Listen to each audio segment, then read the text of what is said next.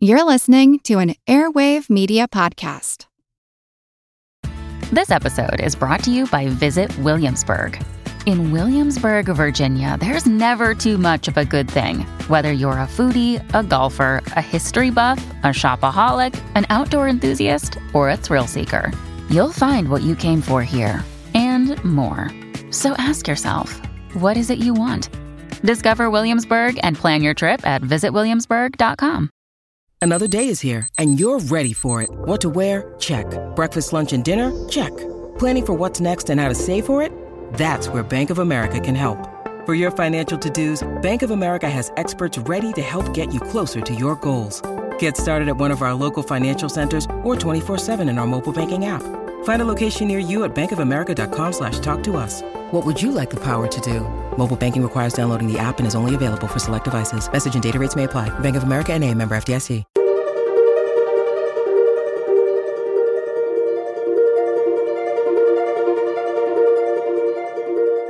Over 7 million different animals inhabit our planet.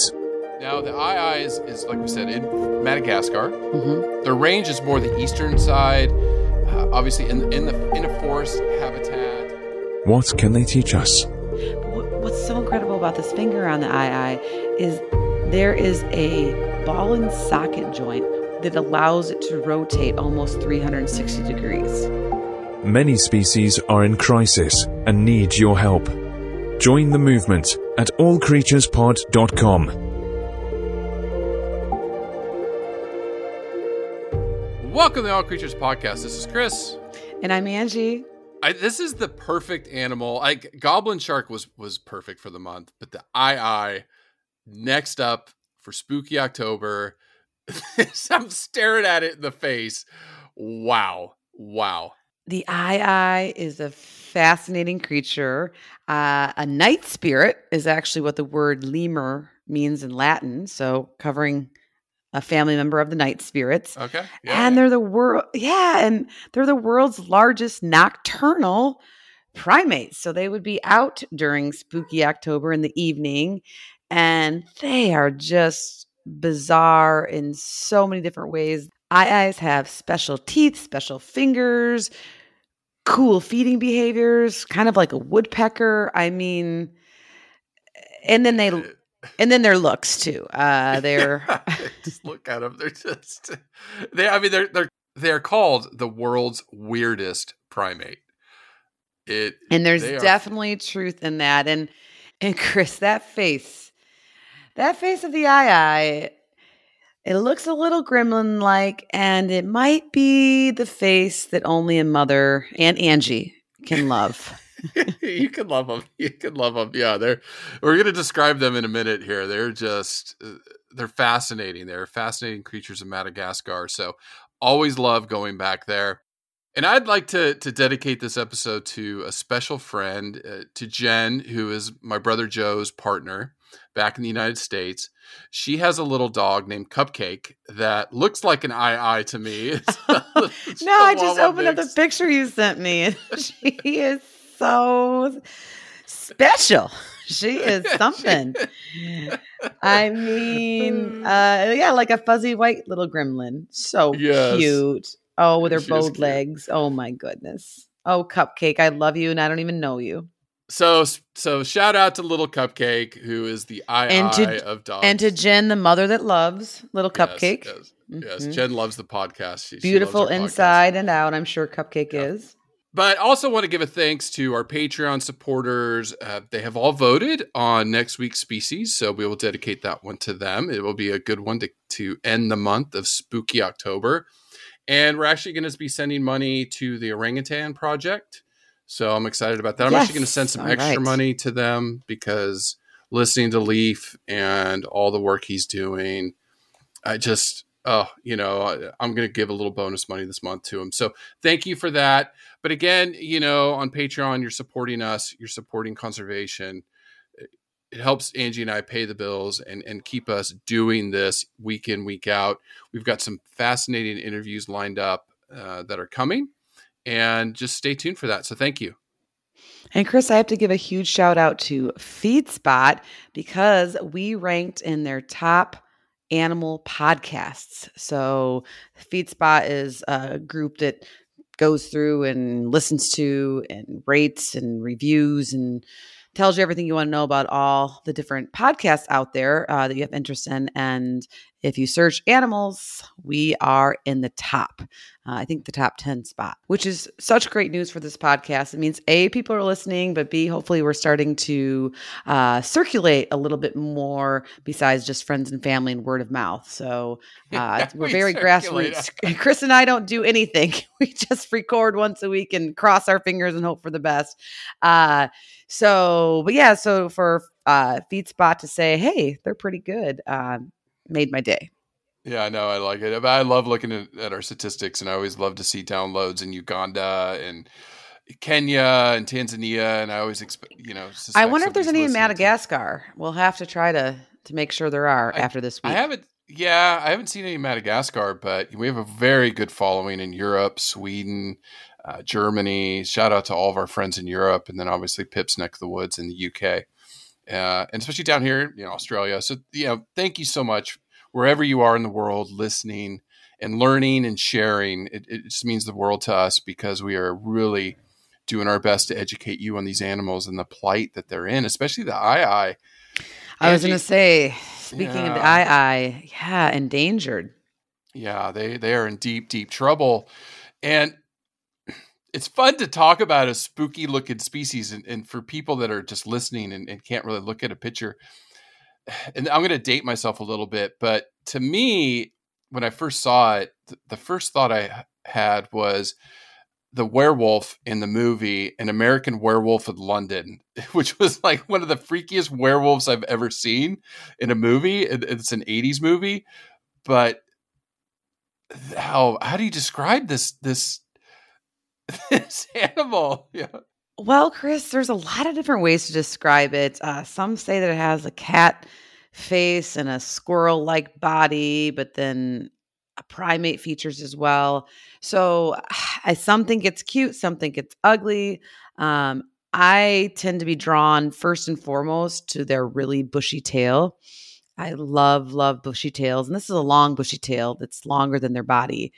But if you start at their face, the eye is a primate, right? And, s- and so their face is a little bit lighter color, white grayish, sometimes light brown, as compared to the rest of their body, which is usually black or dark brown in color. So they're typically a black to dark brown creature with this lighter face. Their hair is pretty good length uh, and coarse. And like I said, there's that bushy tail. And then the tips of the hair in the adult aye-aye take on a white or silver appearance. And so, I mean, to me, their coat is just really beautiful with these scattered white guard hairs against the dark black color of their body. And within their face, which is once again like lighter gray or creamish color, they have these beautiful yellow orange eyes, and their eyes are big uh, because they're nocturnal animal, which we'll talk about. And they have dark markings kind of just subtly around their eyes, and then a short, pronounced snout with a cute little pink nose. And their ears now, Chris, the eye ears is something special in amongst herself because they are big. Some say they're triangular. I think they're more uh, egg-like, uh, the top of an egg, uh, like narrow and oval, but very big, and they don't have any fur on them. Uh, and we'll talk about that when we get to the hearing section in physiology. So I, don't- I mean, I don't. I probably didn't do them justice uh, just- because when you say cute, I'm laughing. I'm laughing. I'm like Oh, Cute cute, and- like kind of maybe like Yeah. a like a hairless chihuahua or a pug or you know just dogs that are some say they're cute and some say only a mother can love them. Uh, cupcake. No, sorry, Jen. Sorry, Jen. We all love cupcake. Just uh, but but I mean Yeah. honestly, they're and then we'll talk we'll talk about their hands independently, their hands and their feet, uh, because they're just they're just so unique. But yes, their their tail is just super bushy, and that's uh, of course a lemur trait. Or uh, and I just I just I just love them, and out of all the prosimians, which include the bush babies and the lories and the lemurs and the tarsiers, the aye-aye's tail is the bushiest. The hairs are actually the longest on the tail. So they win the tail award, and then it's also very, very long as well. Oh yeah, it's like yeah, up to 24 inches or two feet, 60 centimeters, just the tail. Now their body length is yeah, I see anywhere from 14 to 17 inches or up to 40 centimeters. Uh, and they weigh only about four pounds or two kilograms. So mm-hmm. again, that lemur size that we we come to expect in the family, yeah. And yeah, Chris, although they're small when you think of a primate, uh, mm-hmm. They are the largest nocturnal primates because there's other nocturnal yeah. primates, but these guys are actually the largest. And I think a lot of it's yeah, in the and, tail, the tail and, and the ears. yeah, the ears. But I mean, think about it. All, You know, all the primates down in South America, you know, there's quite a bit. Uh, mm-hmm. You know, so in the new world and then in these old world ones. Now the aye is, is like we said in Madagascar. Mm-hmm. The range is more the eastern side. Uh, obviously, in in the in a forest habitat. I mean, they find them in the deciduous forests. They find them in plantations. Uh, some of these mangrove forests or the dry scrub forests.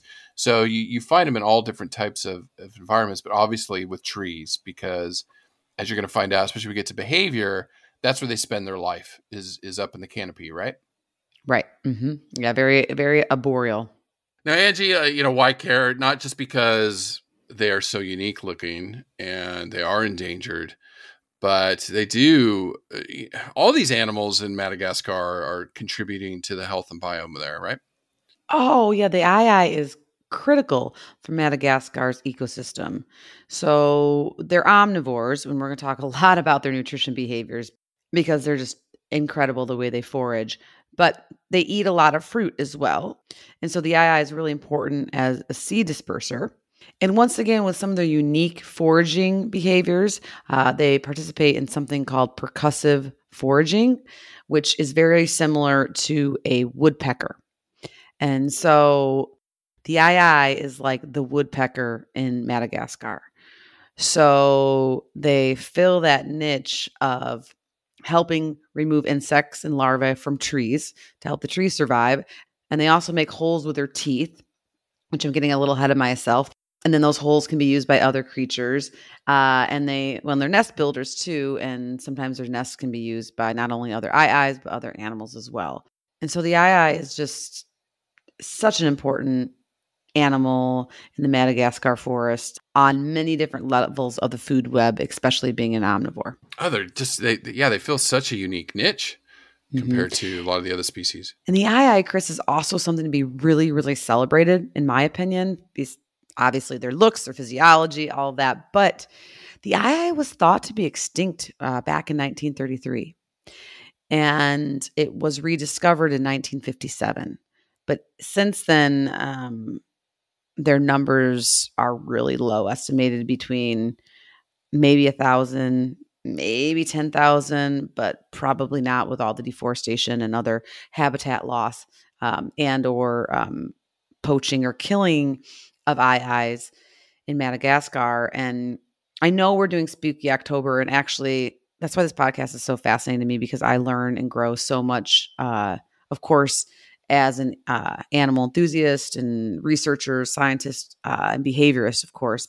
But Chris's podcast also teaches me a lot about other cultures and just being more reflective with uh, even some of our own, my own stereotypes or poking fun because we did want to cover the aye-aye because it's this kind of spooky looking creature. Uh, but in all reality, I don't want to portray it like that at all in the podcast because in Madagascar, the aye-aye has a really, really bad reputation. In fact, it's killed a lot because the aye-aye in Madagascar is thought to be an omen or a demon or a spirit of bad luck or evil. And a lot of people will kill them even just when they see them. And then there's also a myth out there, or a superstition, whatever you want to call it, in Madagascar that if an aye-aye points its middle finger at you, which we'll talk a lot about their specialized hands and fingers uh, when we get to physiology, But if it points its finger at you, that means you're marked for death.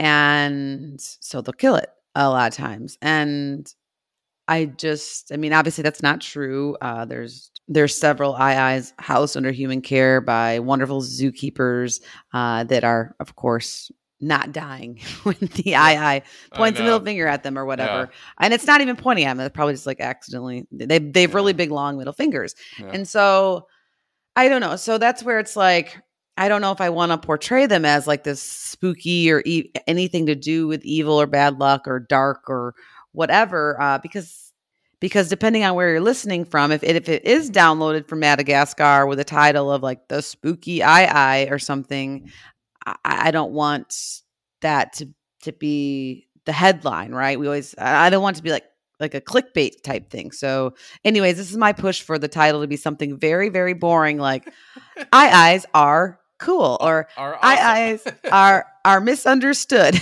or something. Uh or aye-ayes are endangered.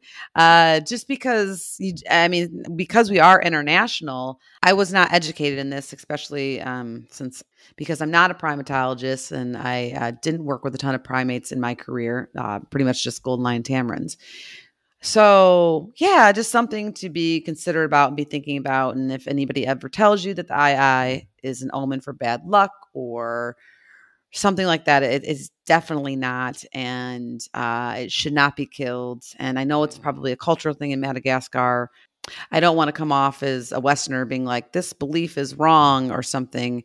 But they are endangered and they're in trouble because of habitat destruction. And um, I don't want them to be in more trouble because they have a bad reputation. And I definitely don't want all creatures uh, podcast to um, encourage that bad reputation. So they're cute, they're beautiful, and they will bring you good luck. no, and it, it, so this week, you know, reading about that, but about how they are persecuted, really, and and they are heading straight to, towards extinction. It's really sad. So anytime we go to Madagascar, I'm always curious to see how they're doing. And and one thing that's been you know on, on our minds in the past year is how conservation is doing during this COVID pandemic. You know, here we are in October 2021. This pandemic's been going on for 19, 20 months, two years for some places almost. And it's really impacted conservation. And we know that. So I wanted to check in on Madagascar and just kind of see how they were doing in the past year. And it, it, there's there's some good news mixed in here. It just always is like, oh, Debbie Downer. But here's the reality on the ground there. Now, with COVID, Madagascar seems to be doing okay, actually, you know, compared to a lot of places in the world. As of October 20, 21, there was only close to 44,000 confirmed cases of COVID, with just under a thousand deaths in Madagascar, which is great. It's still sad numbers, but great compared to a lot of other nations around the world that have have greatly suffered through the COVID pandemic. So Madagascar seems to be doing okay. They are vaccinating their population. Close to almost half a million people have been vaccinated out of the 28 million that live there. So, obviously, still a lot more work to do uh, getting vaccines to these, these other nations around the world. What Madagascar got hit with, Angie, was this year is they got hit with a massive, devastating drought that in the rainforest. yeah, I'm going to get to some of the uh, the climate change scientists but it they just got just devastated this year with with with a really with a really horrific drought that led to insect infestation, sandstorms. They lost 60% of their crops and is leaving, you know, close to over a million people severely impoverished with severe food insecurity. So they have thousands and thousands of people and adults and children who are suffering from malnutrition there. Now, with that, real quick, researchers, which is interesting about this famine, is this is the only famine ever documented on Earth so far that has been directly attributed to climate change and nothing else. There has not been any other contributing factors. Normally, with famines, there's other factors political instability, civil wars, man made causes of over farming, things like that, that can lead to famine. So there's there's many causes of a famine. This one, researchers are saying, is the very first one that they can say climate change absolutely caused this famine. And they said, sadly, Madagascar contributes very little to carbon in the environment. And they are the first country to, to face a modern famine because of it. So, uh, what's going on there in Madagascar? And obviously, this is going to affect the aye-aye and the lemurs and the fossa and all the unique. Gosh, we've been back to chameleon. I remember we covered it, talked about like this, the world's smallest chameleon, I believe, lives there, if I remember right. It, there's so many unique species there. And obviously, this is affecting it because the rainfall patterns in Madagascar in the last decade have become completely unpredictable they're all over the map.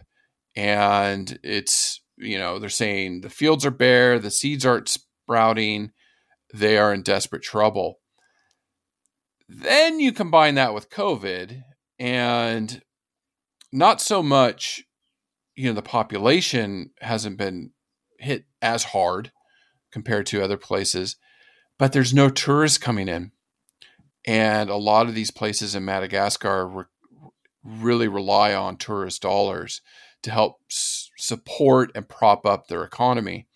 So they're getting really hammered this year.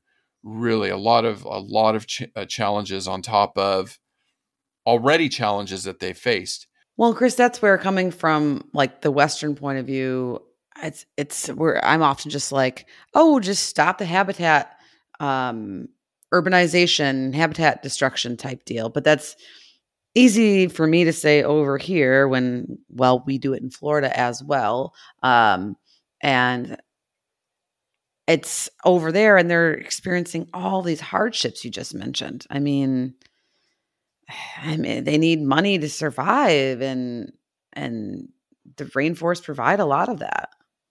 Yeah yeah it, it's it's tough. I mean some of the data 75% of the people in madagascar live on less than a dollar ninety US per day. Wow. So that's, they're surviving that's on in, that's crazy. Yeah. I can't yeah, imagine. So, so there is a lot of poverty widespread in Madagascar and so that leads to you know hunting and overcollection of animals and you know bushmeat trade and things like that for them to survive. So they're faced with a lot a lot of challenges. And this is what conservationists know. They know these challenges and they were addressing them because Madagascar is is really an, an ecological hotspot uh, in the world. So the good news is there's over 500 conservation projects ongoing in Madagascar. So with all these projects, I mean they they, they provide employment opportunities, they engage the local communities with this focus, and, and it's really helped Madagascar turn some of this around. But because of COVID, this is probably similar very much around the world with a lot of conservation projects in the works. I know when we talked about Sumatran rhino, a lot of stuff still on hold there. In Indonesia, is it's gotten way more expensive for these NGOs to operate, and a lot of them are from out of the country, and they can't get in country to run their projects. So it's really hampered a lot of a lot of conservation efforts. So there was a report, especially specifically focused in on Madagascar and conservation, and the authors did bring up a lot of their challenges. You know, just costs of operating from a distance have gone through the roof for them. And they just said it's having a major impact you know, coupled with the fact that you don't have tourists coming in, where a lot of that money is used and reinvested in conservation activities, people have lost their jobs uh, working with conservation. So now they're faced with starvation, and now you have this famine. Everything's hitting at once. So scientists don't know the impact yet on what that's had on on Madagascar's wildlife but if I was a betting person, I would say it, it, it has hurt quite a bit, and it could it could be hurting the the the aye-aye. Now, the good news is conservation groups are aware of this, and what they're pushing, and this this is what excited me about it, is more locally based conservation activities that are resilient to this type of stuff and benefit provide benefits and engage local communities. My mind went straight to all of our Whitley Award winners that we interviewed. Of course, yes. Oh, like Paul, Dr. Paula, and uh, Kenny, and and all of them around the world. That the the main theme was empowering locals to protect and preserve their native wildlife. So, like you said earlier, it's kind of funny how you were mentioning that earlier as a Westerner coming in saying, "Don't do this, don't do that, don't do this." what COVID is showing us and actually advancing and pushing is we need more locally based conservation. We need locals to take care of their backyards, right? And we need to empower them. Now, they need money. That's got to come from external sources, international sources. We understand that. But if we can take those funds and then invest it in the locals, empower them, then that would be resilient to things like COVID and, and whatnot. So uh, for me, that's a lot of hope. Even though the things in Madagascar this year are are, are horrific, they're really bad. They're just that's just the the bottom line from the reports I'm reading and the opinions I'm reading of of conservationists. Just it's going to force us and hopefully force the conservation community to empower locals more like like those if you haven't listened to the whitley award winners please go listen to some of them those interviews they are such heroes and they give me a lot of hope for the future so when you need mealtime inspiration, it's worth shopping Kroger, where you'll find over 30,000 mouthwatering choices that excite your inner foodie. And no matter what tasty choice you make, you'll enjoy our everyday low prices, plus extra ways to save, like digital coupons worth over $600 each week. You can also save up to $1 off per gallon at the pump with fuel points. More savings and more inspiring flavors make shopping Kroger worth it every time. Kroger, fresh for everyone. Fuel restrictions apply. Hello, everyone. You may recognize me as Gabby from the History of Everything podcast. And my name is Brenna, and you don't recognize me from anything yet. Together, we're two scientists who explore all of the weird little questions and conspiracies of the universe in our new podcast, Mystery of Everything. Everything has an explanation. We hope. But that is what we're here to figure out. We will dive into the science behind many popular conspiracy theories, such as vaccines causing autism, flat earth theory, and was the moon landing fake? And if so, why the heck would anyone even do that? But it's not just conspiracies. There's a lot of cool mysteries that we will attempt to use science to explain, such as near death experiences, what made the Vikings go berserk, and can I control my co host with MK Ultra? Wait, what? anyway, make sure to check out the Mystery of Everything podcast everywhere where you find your podcasts. Switching gears to evolution, primates are always fascinating because that's where we all started. Well, and um, especially class- these ancient primates oh, too, oh, right? Yeah, yeah, yeah, yeah, yeah. Really ancient, really ancient. Uh, you know, eh, there. I, I did read something though that, about a criticism on us calling lemurs and the prosimians like really this is what it looked like 60 million years ago, and they were like, no, these guys have evolved. Yeah, they're ancient, ancient mm-hmm. lineage, but they have evolved over 60 million years, like the aye-aye with some insane adaptations, which we're going to get to here in a second. All right, real quick class mammals, 5,500 species, order primates, over 600 species. The suborder, again, we did this with bush babies. Strepsy rahini, so that is about 114 species of lemurs, the pottos, the lorises, the bush babies, or the, the. All, you know, the lemurs, right? And I've said that. All of those are Strepsirrhini in the suborder. All other primates are monkeys, are apes, us. Our suborder is Haplorhini. So that's how they they divided it out. Now, what's interesting about the aye-aye is it's the only species left in the family Daubentoniidae. It's a big word that is left. The giant aye-aye, which I would have loved to seen, was the other recent part of this family, and it went extinct about a thousand years ago, which I'll talk about. Right. Yeah, I was reading about that. Yeah, yeah, yeah, yeah. So there was one that was about twice as big as today's aye-aye. Now the genus is Daubentonia, and the species name is Daubentonia sis. Yeah, I love those scientific names. Okay, just skip them. I just don't even mess with them these days. All right, the giant aye-aye was about five times, they say two to five times as large as today's aye-aye. So it could be anywhere from like 20 pounds, two to three feet, probably in body size. They have only found a few fossils, not a ton of them, but they have found fossils that have shown that it lived and that it went extinct about a thousand years ago. Interestingly, humans really didn't settle Madagascar until about 1500 years ago. I did read a paper because I, I get so dorky in this stuff. I, I just love the history. They're, they have found some human settlements that might date back 11,000 years ago, but nothing. It, it's it's contentious data. It's being debated. They think maybe they were just explorers that lived there but left. Really, humans did not settle and really start to dominate the environment in Madagascar until about 1500 years ago. Then, about a thousand years ago, when we see the giant aye-aye go extinct, where we see the elephant bird go extinct, is when Madagascar started becoming a major trade hub in the Indian Ocean. So people started coming to Madagascar, leaving Madagascar, and you see some of these species start to go extinct.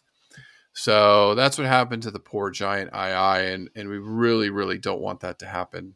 Uh, no, because that really wasn't that long ago. No, it's not, and it it always makes me think of New Zealand. You know, humans weren't here until about 500 years ago.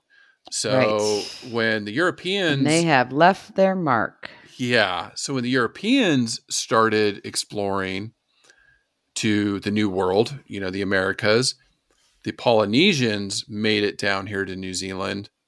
They landed and they drove our giant bird, the moa, extinct, the Haast Mhm. eagle, extinct, and a lot of other species. So humans definitely have have impacted everywhere we've gone.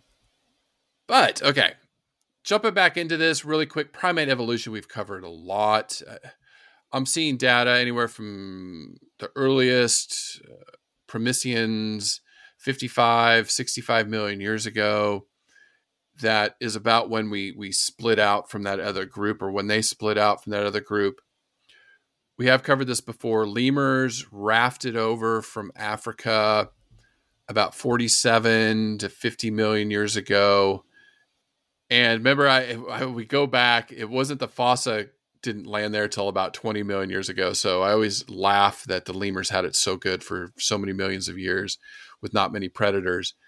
Um, but where the aye-aye fits in all that, Angie, interestingly, is heavily debated. Some have proposed that the aye-aye actually came over earlier or at a different time than the lemurs on this raft of vegetation floating across Interesting. yeah to Madagascar. Because the aye-aye is how do you even put this? It is wacky. It is so different. Yeah, Chris, I read that it's basically eluded proper classification since it was discovered because What? of all their weird physiological Right. features, their teeth, The which we'll talk about, their toes, all of it. the teeth is one of them. So I, I, I wanted to jump in here with the teeth because it has such Yeah, an impact on, on where they place them. So the aye-aye has incisors that constantly grow, which we don't see in other classes except rodents. And rodents constantly chew. It's like just think of a beaver.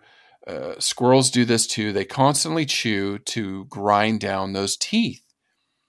So they at first placed aye-ayes in rodentia, thinking mm-hmm. they were a type of rodent, like a squirrel, uh, because it looked like a squirrel too, right?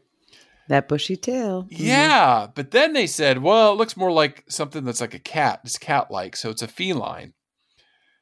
And there was this huge debate for in the late 1800s, early 1900s on where exactly the eye fit. Now, I will tell you today with DNA, aye-aye clearly belongs in primates and they they say it's the most basic form of lemur we have on the planet.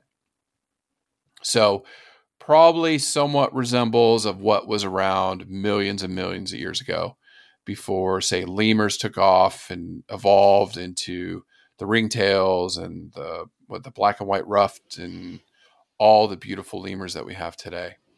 So they clearly are primates, but those teeth, Angie, crazy. So incredible and very unique, uh, to say the least. But they need those teeth for their foraging behavior, uh, which we'll talk about when we get to nutrition, and which makes me wonder if it's if they these teeth radiated to keep growing as a form of convergent evolution, uh, similar to rodents in uh, North and South America, or I guess across the globe. I don't know, uh, but clearly, clearly the specialists and the taxonomists uh, don't know either, right? Yeah. Well, all right. Just just some facts because I to tie all this in together, their physiology. So you have these teeth that are important for for foraging and and and hunting, right? Mm. Really quick, the aye-ayes. I saw this number kind of all over the place, but on on average lives maybe 10 years in the wild. Under human care, they've lived 22, 23 years with their again wacky, weird, different physiology are those hands. So, can we tie in all of you've got these teeth that constantly grow, and now you have some of the strangest looking primate hands you will ever see. Yeah, they're very unusual, but they're unusual with a function. They're very, very specialized. And one of the features on their toes or their fingers that eyes have that's not super unique um, to primates, but they have this specialized grooming claw. It's also called a toilet claw, which that was a new term to me. Um, I always just thought it was a grooming claw. But this toilet claw or grooming claw is a specialized nail that can be found on s- several species of primates that's used for personal grooming. And we talk when we talk about primates, we talk a lot about allo grooming, where one primate will groom the other, uh, and this toilet claw or grooming claw on the aye-aye is more used for self grooming, as they're not a super social primate, uh, which we'll talk about when we get to behavior. Uh, but it is really unique. In the claw, it's it's somewhere. It's like a hybrid between a claw and uh, just a thickened nail. And when you zoom in on it, it, it looks really unique and then different than um, the other nails on these fingers. And so, Chris, I, I have to say that uh, the long middle finger, the skinny, skeletal looking middle finger of the aye-aye is probably the spookiest thing on their bodies in my opinion because it almost uh, compared to the other digits on the hand uh, which technically the fourth the, the ring finger if you're comparing it to human anatomy is longer but the third the middle finger is just elongated in general but very slender and looks like like a skeletor hand. It does. It but, does but what, what's so incredible about this finger on the aye-aye is there is a ball and socket joint, which is called the metacarpal phalangeal ball and socket joint in the metacarpals of the middle finger that allows it to rotate almost 360 degrees. And so if you think of a if you think of a ball and socket joint in humans, that's like our shoulder, right? So not all the fingers can do this. And I don't I can't think of another definitely not another primate, if not another mammal that has this ball and socket joint in their digits in their in their No. hands anywhere. I can't think of one. Let and, and it's just this one finger, and it's basically used to help scoop out insects from holes that they will chew into trees.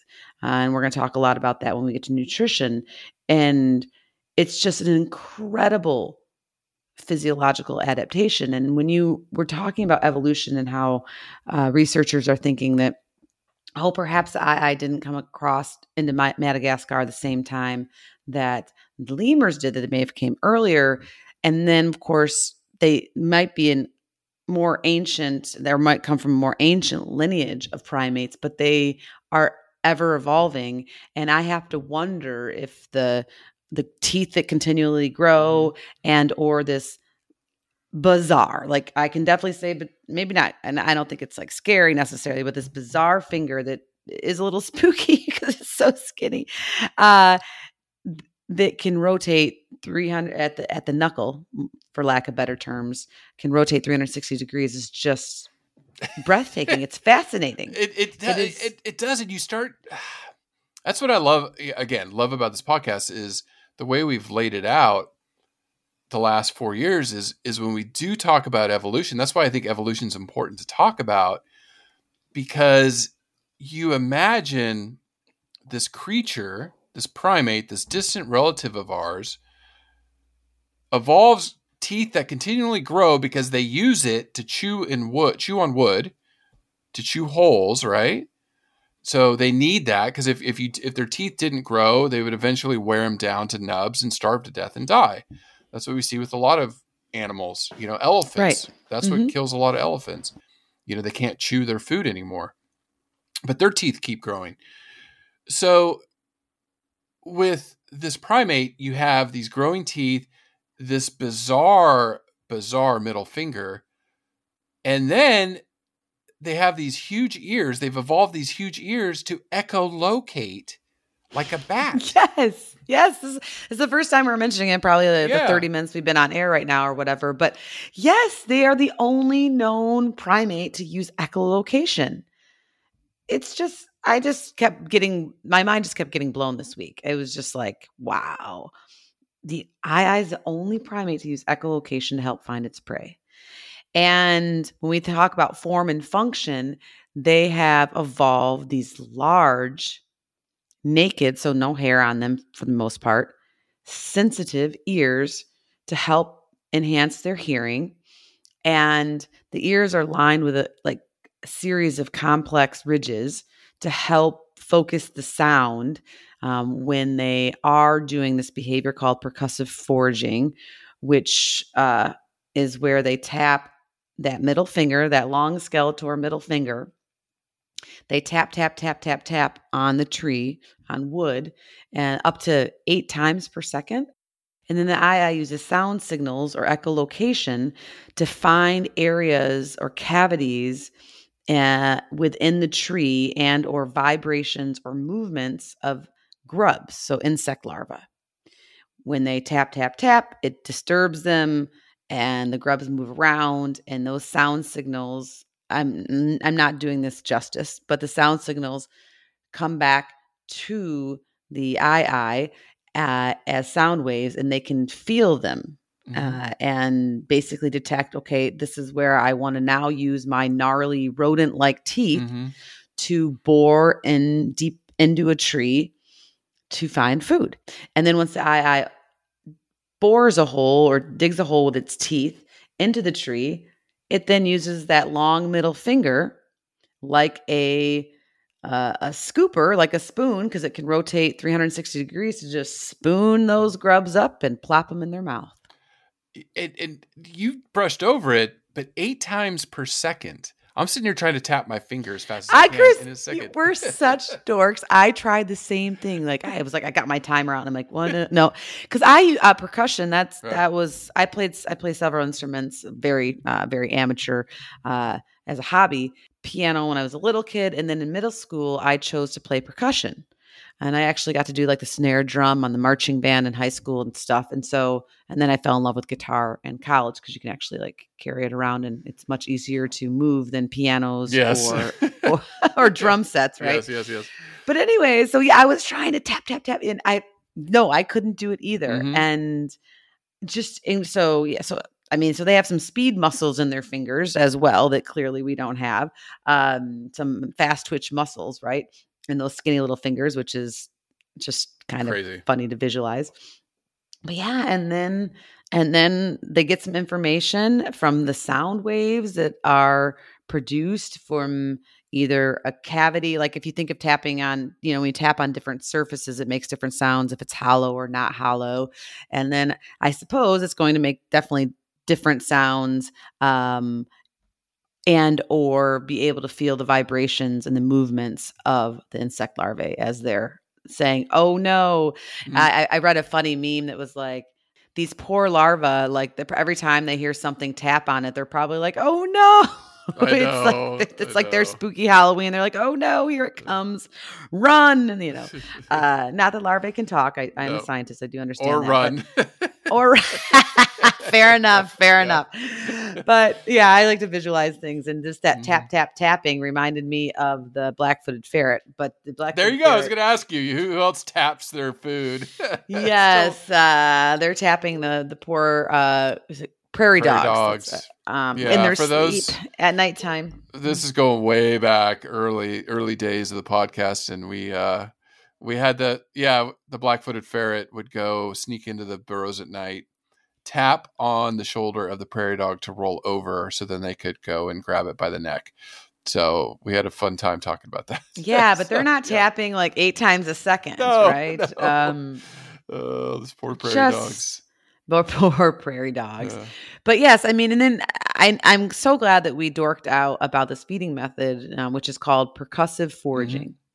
And that was a new word to me which i guess shame on me. It shouldn't have been because it's also a term to describe how a woodpecker forages. Because the woodpecker here in north america Mhm. tap tap tap tap tap tap tap and it's doing something similar now they're tapping uh, at a crazy rate as Mhm, well mhm. but uh, they are, of course, um, drilling holes into trees to uh, look for insects as well. Mhm. Um, so yeah, this percussive foraging really had me out and tapping my table with my Yeah, short, stubby. Yeah, fingers. You can't, you can't, you can't do it. and no, you, yeah, you, you definitely can't do it. But uh, it's just, just so fascinating. And I was actually watching uh, some videos on YouTube, which we can put on our show notes of, um, I don't, um, from the aye-aye foraging. It must have been caught on a, a nocturnal night camera uh, Mhm. because they are nocturnal. And I was reading that they'll spend between five and up to 40% of their nighttime doing this uh, percussive foraging, basically tap, tap, tapping, listening, feeling for whether or not there's insects in a cavity, and then gnawing, biting into the wood, gnaw, gnaw, gnawing to make holes to then catch its prey with that skeletor middle finger. well, amazing. It is. This it podcast is, amazing. I like know. just when I think that my mind can't be blown anymore, or oh, there's uh, what what am I going to dork out about this week? It's always a surprise because uh, percussive foraging and the finger anatomy was definitely some of it. And just for our listeners out there, a funny side note is uh, Chris and I just took uh, before this section probably a 20 minute break dorking out about this scientific paper that we found uh, in the Journal of Experimental Biology, all about the hand and foot biomechanics of the aye-aye and why it does what it does and how it does it. And, anyways, we're We- dorks, we so are, you're we welcome. are, We are, we are. We do the hard work so we can break it down and, and talk about it. Just some other things they eat, Angie, before we jump into other behaviors. eh, You know, obviously insect larvae, like we talked about. Uh, and you did mention seeds and, and fruits that they eat, fungi. Uh, so they are omnivores, you know, like us. They're primates um, with that. And then uh, predators for them, obviously, are birds of prey in Madagascar. The fossa, amazing. Oh God, the fossa was so fun to, to cover. That was another fun one that surprised me. Madagascar is just full of Mhm. treasures. They are, they are, and then humans obviously are are a big threat to them. But what are some of these other nocturnal behaviors? I mean, the hunting was phenomenal, like just so unique, so unique. But what are some of these other things they do? Well, they are nocturnal and so they're busy at nighttime and they have great locomotor abilities because they're always in the trees for most of their life. There's this arboreal creature uh, that can leap, jump, uh, run, uh, descend headfirst um, into trees and areas, and reach speeds up to 20 miles per hour or 32 kilometers. So that was really fascinating to me. I don't know why. I guess I kind of figured they'd be slow because they're nocturnal, but they're they're they can they can move, and then they have great great tree gymnastics that they can do to stay up in the canopy and just hunt around. And on an average night, the eye can travel over four kilometers in the canopy, uh, foraging around looking for insects, uh, fruit, uh, and other fun things to eat. So they're very, very busy. And when they're not busy hunting or foraging at night, um, they are often found constructing this nest up in the treetops, often in like a, fork of a tree branch. And uh, the nest takes up to 24 hours to build, and it's basically like an elaborate ball of branches and leaves. And then during the day, because that's when they rest, you can typically find an eye all curled up in the nest, uh, like a little ball, just resting and relaxing and sleeping, of course, because, well, they're nocturnal and they're tired from jumping around and foraging all night long. And I thought it was cute, Chris. Like the nest is for the individual, um, but once in a while they'll like switch nests where somebody might sleep in their nest, uh, and so they'll make another one, and or they will once in a while share nests on occasion, but it's really rare because in general the eye is mostly solitary. So they will sometimes be found hanging out with other aye-ayes during the breeding season or when they're when they're courting another aye-aye. And then in the evening, uh, depending on the season, they can be found foraging in parties of two to three individuals. Uh, but they're not what we think of as a social primate uh, when we think of tamarins and just all the other uh, social, most other primates that are super social. And aye-ayes do have pretty distinct territories. Uh, a female is going to have a little bit smaller territory than a, a male, and hers will typically overlap several males.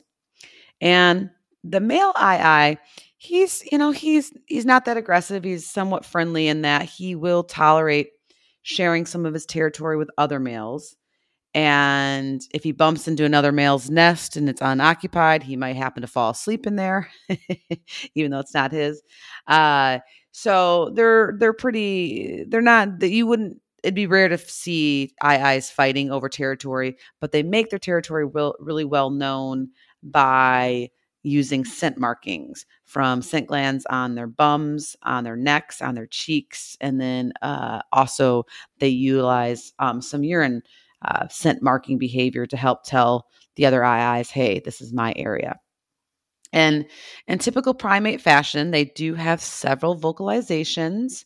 Uh, and it might be a little bit of a spooky October because they will do a scream um, to indicate aggression, yeah. which anybody who's ever watched a horror movie knows that that scream is pretty typical of what mm-hmm. us primates do. Mm-hmm. Or if you're watching the horror movie and you're screaming at them, don't go down in the basement. Don't go yeah. down in the basement. Why would you go down in the basement? Always, so, always. Yeah, but they also have this is a funny one. They also have uh, a scream variation where they close their mouth and it's m- more muffled of course and this is uh, reminding me of my children sometimes because this this muffled mouth closed scream is more of a, a protest so uh, but they'll whimper um, over, uh, when they're uh, during competition and uh, sometimes aye-ayes have been known to make a tis tis sound when seeing a human and if they're fleeing a situation situation and aye-aye will make like a i i uh, vocalization. So they're uh, pretty noisy creatures when they're under stress, uh, but in general, they're you're probably not going to hear them make social calls uh, the way that like a gibbon will do right some of our favorites uh, you know you're a lovely animal dork when you and your kids make gibbon calls to each other which it's so sweet my my my Yeah, sons did that the other day and i was like oh i love them so much and then of course i made a gibbon call back to them or the tiger chuff. You always did that one. oh that's a fun one too I know, yes I know. So you said you know they meet up with meet up to reproduce. What what do we know about reproduction in them? Well, Chris, a lot of what we know is from studying them under human care. And when they are under human care, uh, there doesn't seem to be much seasonality to the female's estrus cycle, as offspring can be born year round. Uh, but in the wild, it's thought that uh, their this the breeding season is long and, and it may extend over a five month period from October to February. Uh, a lot of individuals have re- been reported mating during that time, uh, and there were a lot of visible signs of estrus in the female. And what we know so far about the female's estrus cycle is it can last anywhere from 21 to 65 days. So there's still definitely work to be done regarding aye-aye reproduction and what we know about it. But they are not monogamous. So it's not uncommon for a female to breed with different males in different seasons or maybe even a couple different males in one season. And Chris, what I found fun about the aye-aye's courtship behavior is with the aye-ayes, it's not necessarily the males that are doing all these things to impress the female, but instead, it's not uncommon for females to kind of go after or strut their stuff or challenge other females to score a male. Yeah, so I thought that yeah, pretty different. Yes, um, I mean I'm not going to mention names since the podcast, and maybe my kids will listen someday. But there was a female uh, that I had to challenge a little bit to score John, which of course I'm very competitive, so that just made me like want to hang out with him even more. So you know, it it's uh, I'm a primate too. What can I say? yeah, yeah, yeah, yeah. but once male and females pair up, they'll probably interact a little bit while they're foraging. And then when a female is pregnant, her gestation period is about 152 to 172 days, with the infants being born anywhere from February to September. And the infants, can we just talk about infant aye-ayes for a moment? Mm, yeah. So they have the same beauty is in the eye of the beholder as adults. Yes, yes. except their color is a little bit different. They usually start their life as mostly silver with a little stripe on their back. And the color will change as they mature to that dark brown, that chocolate brown, or the black color with the silver tips. The infants have green eyes and floppy ears. So their ears are not erect and round slash triangular like the adults. They're like floppy, floppy, cute little puppy ears, in my opinion. And then very bold green eyes, which their eyes will change and become a little bit more brown, golden in color as they, or yellow, if you will, uh, as they age. But what's super fascinating about these little ugly duckling, darling eye infants is that they're very, very slow to grow and to mature. The eyes have a much slower developmental rate compared to other lemurs, which once again sets them apart. And when they've been observing infants for up to a year, they found that the young don't even think about leaving the nest until they're at least eight weeks old. They start to begin to try some solid food out when they're 20 weeks old. And a young eye doesn't really become proficient in all the locomotion techniques of being this arboreal, nighttime, acrobatic, foraging, amazing creature until it's about nine months old. And researchers have seen the eye doing begging behaviors and making attempts to suckle uh, the dam or its mom when it's about one year old. So, compared to other lemurs, uh, those stages are just much more lagging or much slower.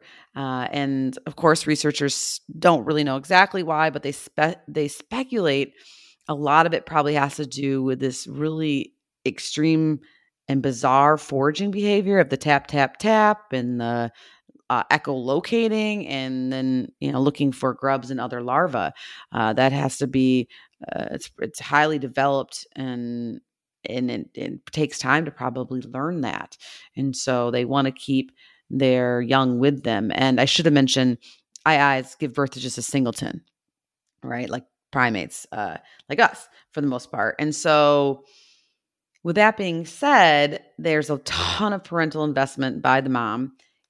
And so, therefore, the aye-aye birth interval, interval is about every two to three years, which is for a primate or a lemur, especially, that's a really long birth interval.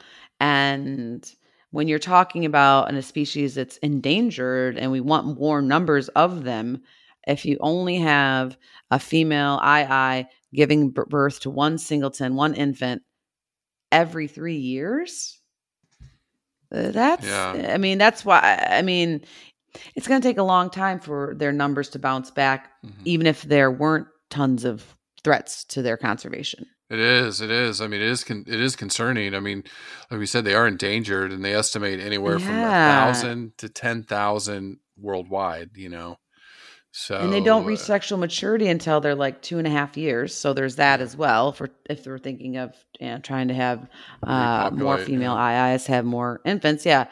So it is. It's definitely alarming. Yeah, yeah. I mean, they've lost a lot of habitat. Like you know, a lot of these species on Madagascar have. Uh, again, talking about the conservation efforts that are ongoing. Uh, obviously, this famine this year doesn't help, but you know conservationists around the world are, are, really focused in on Madagascar because it is such a unique biome with so many unique species like the aye-aye. And of these few thousand aye-aye left, they're in 16 protected areas across Madagascar.